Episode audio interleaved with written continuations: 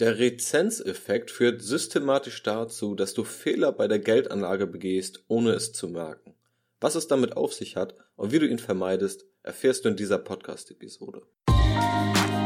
Eigenständig anlegen und Vermögen aufbauen mit dem Aktienrebell Podcast. Hier erfährst du, wie du ohne Banken und Berater das Beste aus deinem Geld machst. Ich, Janis Lorenzen, bin der Gastgeber und wünsche dir jetzt viel Spaß. Hallo und herzlich willkommen zu dieser Podcast-Episode. Schön, dass du wieder mit dabei bist. Und heute schauen wir uns mal etwas anderes an, als wir bisher besprochen haben, nämlich wir sprechen über einen psychologischen Effekt. Denn wie du dir sicherlich denken kannst, spielt die Psychologie eine große Rolle an der Börse, aber auch bei jeglicher Geldanlage. Immer wenn wir mit Geld zu tun haben, begehen wir nämlich systematische Denkfehler und Fehlschlüsse. Und diese Denkfehler und Fehlschlüsse können dazu führen, dass du nicht die optimalen Entscheidungen triffst und dass du irrational handelst. Dann kommen nämlich Emotionen ins Spiel oder eben auch andere Fehler, die wir gar nicht als solche erkennen. Es gibt viele solcher Fehler, die auch in wissenschaftlich durchgeführten Experimenten und Studien herausgearbeitet werden konnten, dass diese tatsächlich systematisch auftauchen und die meisten Menschen sind sich dieser nicht bewusst. Und einer davon geht auf den Rezenzeffekt zurück. Oder im Englischen bezeichnen wir das Ganze auch als Recency Bias.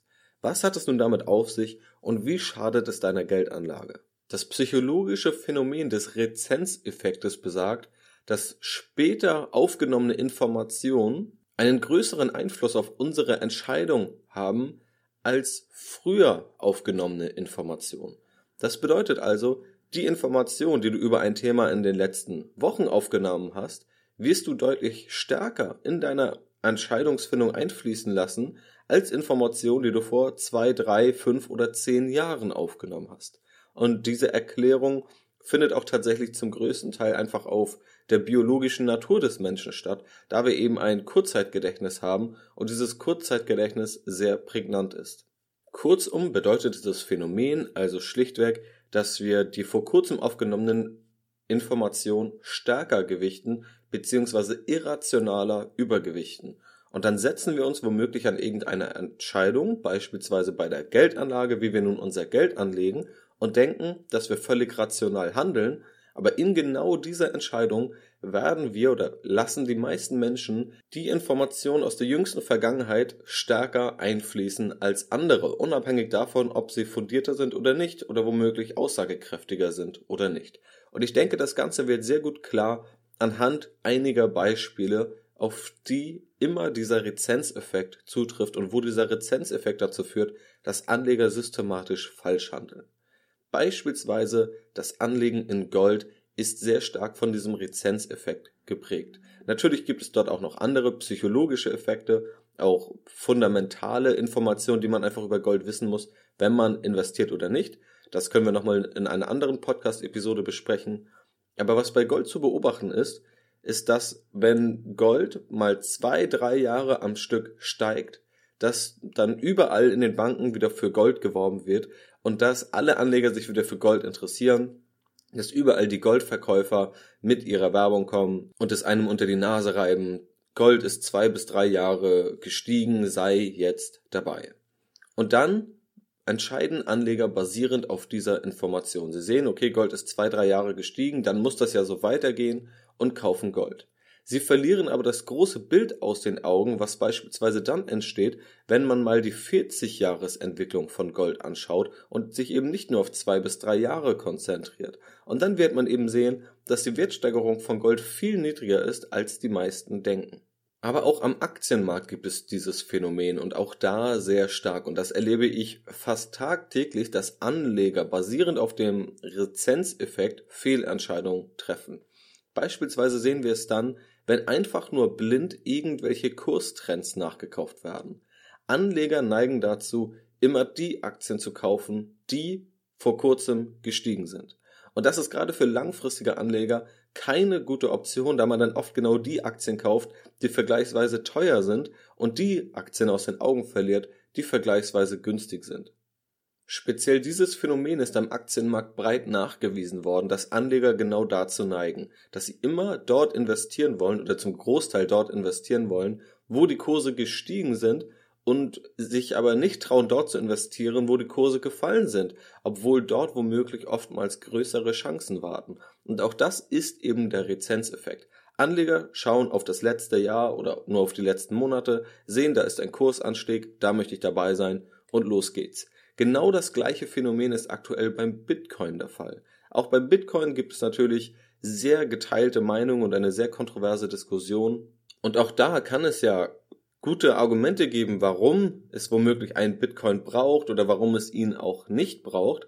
Aber die meisten Anleger, die heute in Bitcoin investieren, beziehungsweise die vielmehr mit Bitcoin spekulieren, die machen das nicht, weil es irgendwelche fundamentalen Gründe dafür gibt, irgendwelche technischen Vorteile, sondern weil der Bitcoin gestiegen ist. Sie schauen auf die letzten Monate, auf die letzten Jahre, sie sehen, da war ein starker Anstieg, sie denken sich, gut, da muss ich dabei sein, also investieren sie. Sie laufen einfach nur den Trends hinterher. Und wenn es eine Strategie gibt, die gerade für langfristige Anleger an der Börse zu Verlusten führt oder zu unterdurchschnittlich guten Ergebnissen, dann ist das eben die Strategie, immer jedem Trend hinterher zu laufen und immer nur dort zu investieren, wo viele Jahre des Kursanstiegs zu beobachten sind. Die wirklichen Kursgewinne, die sind eher dann zu machen, wenn man am Anfang des Kursanstiegs dabei ist und das ist man eher dann, wenn man dort investiert, wo etwas mal gefallen ist, statt davon auszugehen, dass eine einzelne Branche oder eine einzelne Aktie oder eine einzelne Kryptowährung bis ins Unendliche steigen kann. Das ist natürlich nicht möglich. Aktuell sehen wir das Ganze aber nicht nur bei Bitcoin, sondern auch am Aktienmarkt, speziell mit Technologieaktien. Technologieaktien sind sehr spannend und über die letzten Jahre waren die Technologieaktien mit die größten Gewinnbringer. Dazu gehören also die Aktie von Amazon, Netflix, Tesla womöglich auch, wenn man Tesla als Technologieunternehmen sieht. Google, Facebook, Apple. Und das sind so die größten, da gibt es natürlich noch weitere, aber das sind Aktien, die sehr, sehr gut gelaufen sind in den vergangenen Jahren. Was machen also heute die meisten Anleger? Sie sagen, Technologieaktien sind das Beste. Man hat ja gesehen, Technologieaktien steigen viel stärker als der Markt, also investiere ich heute in Technologieaktien. Aber auch das ist ein großer Trugschluss, denn auch wenn man hier mal das große Bild anschaut, dann sieht man, dass auch Technologieaktien langfristig nicht viel besser abgeschnitten haben als der Markt. Im Gegenteil, es gibt sogar Untersuchungen, beispielsweise Gerd Kommer nennt diese in seinem Buch Souveräne Investieren, dass ab 1925 circa bis heute Konsumgüteraktien, also eher langweilige Aktien, im Durchschnitt bessere Renditen geliefert haben als Technologieaktien. Aber den meisten Anlegern ist das egal. Sie schauen auf die letzten zwei, drei Jahre und ziehen daraus ihre Schlüsse, obwohl das an der Börse nicht vernünftig ist. Sie gewichten einfach die jüngsten Ereignisse viel stärker als die Ereignisse, die davor lagen, unabhängig davon, ob die jüngsten Ereignisse wirklich verlässlicher sind oder wirklich eine bessere Prognose für die Zukunft liefern. Der Ausweg daraus besteht zum einen darin, dass du dir diesen Rezenzeffekt bewusst machst und dass du einfach wissen musst, wenn wir Informationen interpretieren, akzeptieren wollen oder wir auch daraus Entscheidungen ableiten wollen, dass wir dabei Fehler begehen und der Rezenzeffekt ist einer davon. Du musst also immer ganz kritisch schauen, was ist nicht nur in den letzten Monaten oder den letzten Jahren passiert, sondern was ist denn das große ganze Bild? Was ist denn langfristig passiert? Ist das, was wir aktuell erlebt haben, womöglich nur eine Momentaufnahme, die nicht repräsentativ ist? Und gerade bei der Geldanlage ist das oft der Fall. Und natürlich spielen auch Fondsgesellschaften damit oder Bankberater, wenn sie dir irgendeinen Fonds verkaufen wollen, dass sie immer genau den Ausschnitt zeigen, der ihnen am besten passt und ja, da dann natürlich ihre Verkaufsargumente drauf aufbauen können. Sie zeigen dir dann aber womöglich nicht das große ganze Bild, das deutlich aussagekräftiger wäre. Auch das ist als Framing bekannt. Das bedeutet also, man setzt das Gezeigte immer in einen gewissen Rahmen, der es in einem besonders guten Licht dastehen lässt. Und das ist eben auch hier eng verwandt mit diesem Rezenzeffekt. Du musst dir diesen Rezenzeffekt also bewusst machen, dass du das gemacht hast. Dabei bin ich mir optimistisch, wobei das natürlich, wenn wir darüber sprechen, leichter ist, als es in der Praxis auch anzuwenden. Darüber hinaus solltest du aber auch einfach Wert legen auf Statistiken, auf womöglich auch wissenschaftliche Studien und Erkenntnisse oder einfach Daten, die länger zurückreichen als zwei bis drei Jahre. Und das machen leider wirklich wenige Anleger, obwohl es so wichtig ist, sich einfach zu vergegenwärtigen, was ist denn auch in der Vergangenheit passiert. Wir haben ja bereits darüber gesprochen, warum du kein Truthahn sein solltest, also über das Truthahn-Problem. Das besagt, dass ein Truthahn jeden Tag gefüttert wird und jeden Tag gewöhnt er sich mehr an dieses gefüttert werden und irgendwann wird er aber geschlachtet. Und genauso ist es bei Anlegern, die sich mit jedem Tag mehr daran gewöhnen, dass die Kurse nur steigen und sie steigen und sie steigen und irgendwann fallen die Kurse und dann sind sie völlig überrascht und fallen aus allen Wolken. Und auch das ist der Rezenzeffekt, dass Anleger einfach nicht schauen, dass es vielleicht mal 2002, 2003 zu einem Börsencrash kam und dass es auch in der Finanzkrise 2008 zu einem Börsencrash kam.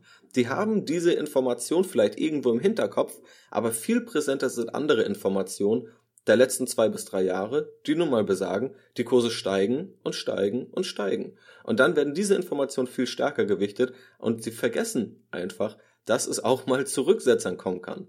Und das sind eben die Phasen, die viel entscheidender sind, dass man bei diesen Rücksetzern cool bleibt, dass man da nicht panisch verkauft, sondern dass du da deiner Anlagestrategie auch treu bleibst. Und wenn du das nicht schaffst, dann ist dieser Rezenzeffekt eben schädlich für deine Geldanlage. Und leider, das bekomme ich auch selbst immer wieder mit, erliegen viel zu viele Anleger diesem Rezenzeffekt. Wenn sie beispielsweise ihr Depot aufsetzen, ihre Geldanlage starten, dann aber ein Wertpapier nach drei oder nach sechs Monaten im Verlust ist, überlegen Sie sofort, die ganze Anlagestrategie über den Haufen zu werfen. Und genau das ist der falsche Weg und genau das führt zu dem Fehler, dass Anleger teuer kaufen und günstig verkaufen, nämlich dann, wenn diese Positionen gefallen sind, statt einfach der Anlagestrategie zu vertrauen und nicht nur auf drei oder sechs Monate zu schauen, sondern auf die langfristige Entwicklung. Das Schöne an der Geldanlage und an der Börse ist ja, dass wir nicht Jahrzehnte an Erfahrung brauchen, um Schlussfolgerung aus diesen Jahrzehnten zu ziehen.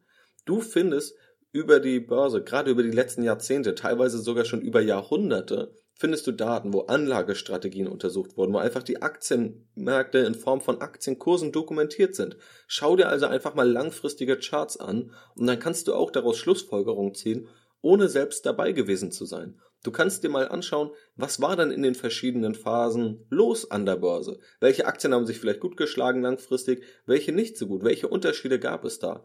All das besprechen wir natürlich hier, all das besprechen wir auch in meinem E-Mail-Newsletter, für den du dich gratis und unverbindlich auf aktienboss.de eintragen kannst. Dort erfährst du das alles natürlich und wenn du mal darauf schaust, dann bekommst du ein besseres und ein repräsentativeres Bild, als wenn du dich immer nur an die letzten Monate oder an die letzten Jahre klammerst. Was haben wir also hier und heute besprochen? Einmal kurz zusammengefasst.